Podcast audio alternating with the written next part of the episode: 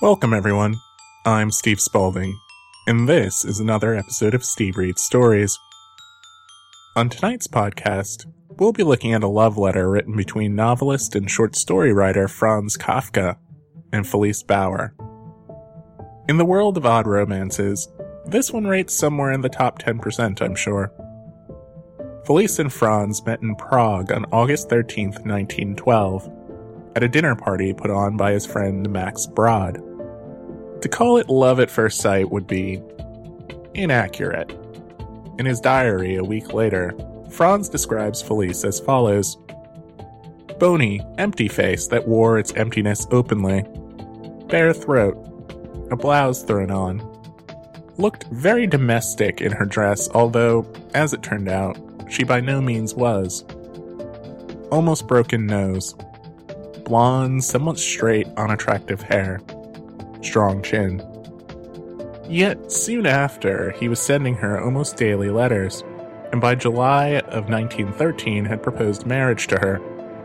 Not for the last time. Kafka preferred to keep their romance at a distance. The few times they did meet, mostly for proposals. He was disinterested and withdrawn, seemingly disappointed in the actual flesh and blood Felice. The two were forced apart once and for all in 1917 when Kafka began manifesting symptoms of the tuberculosis that would eventually kill him. Felice would later go on to marry Moritz Marasse, a banker in Berlin.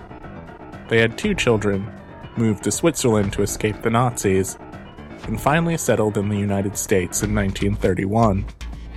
Over 500 letters from this period have survived, sold by Felice in 1955 due to financial troubles from an illness. And they were published in a book, Letters to Felice, by Elias Canetti. This is one of them. I hope you enjoy. Dearest F, in your last letter, how long have I sat motionless over that word, wishing you were here? There's a sentence that is fairly clear to me from every angle. This hasn't happened for a long time. It concerns the apprehensions you feel about sharing life with me. You don't think, or perhaps you merely wonder whether, or perhaps you merely want to hear my views about it, that in me you will find the vital support you undoubtedly need. There is nothing straightforward I can say to that. I may also be too tired just now. I had to wait for your telegram until 5 p.m. Why? What's more, contrary to your promise, I had to wait as long as 24 hours for your letter. Why? And, far beneath my tiredness, too happy to hear about your letter. It is late evening. I won't be able to write of the most important matters today. The exact information you want about me, dearest F, I cannot give you. I can give it to you, if at all, only when running along behind you in Tiergarten.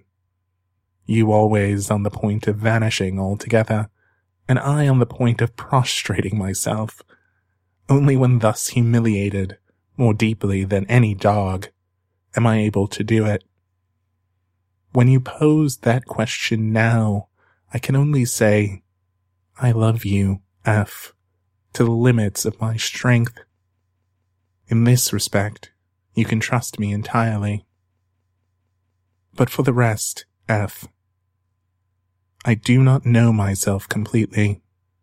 Surprises and disappointments about myself follow each other in endless succession. What I hope is that these surprises and disappointments will be mine alone I shall use all of my strength to see that none but the pleasant, the pleasantest of surprises of my nature will touch you. I can vouch for this, but what I cannot vouch for is that I shall always succeed. How could I vouch for that in view of the bewildering confusion in my letters which you have been receiving from me all this time?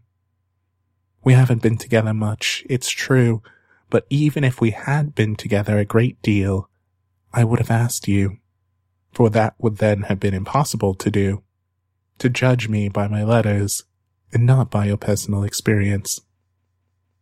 The potentialities latent in my letters are equally latent in me, the bad as well as the good. Personal experience robs one of perspective, and in my particular case, to my disadvantage. Moreover, I believe that this immaturity of mine, these possibly happy, possibly unhappy fluctuations of my nature, need not be in any way decisive for your future happiness with me. You needn't be directly exposed to their effect. You are not dependent on others, F. You may long to, or rather you certainly long to become dependent, but you would hardly give in to that kind of longing indefinitely. You couldn't do it. To your final question, however, whether it is possible for me to take you as though nothing had happened, I can only say that it is not possible. What is possible, and in fact necessary, is for me to take you with all that has happened, and to hold on to you to the point of delirium. Kindest regards. Yours, Franz K. Steve Reads Stories is produced by me, Steve Spalding. If you like what you've heard, take a moment to rate us on iTunes, SoundCloud, or wherever it is that you get your podcasts. It really helps. You can also follow us at StoriesCast on Twitter.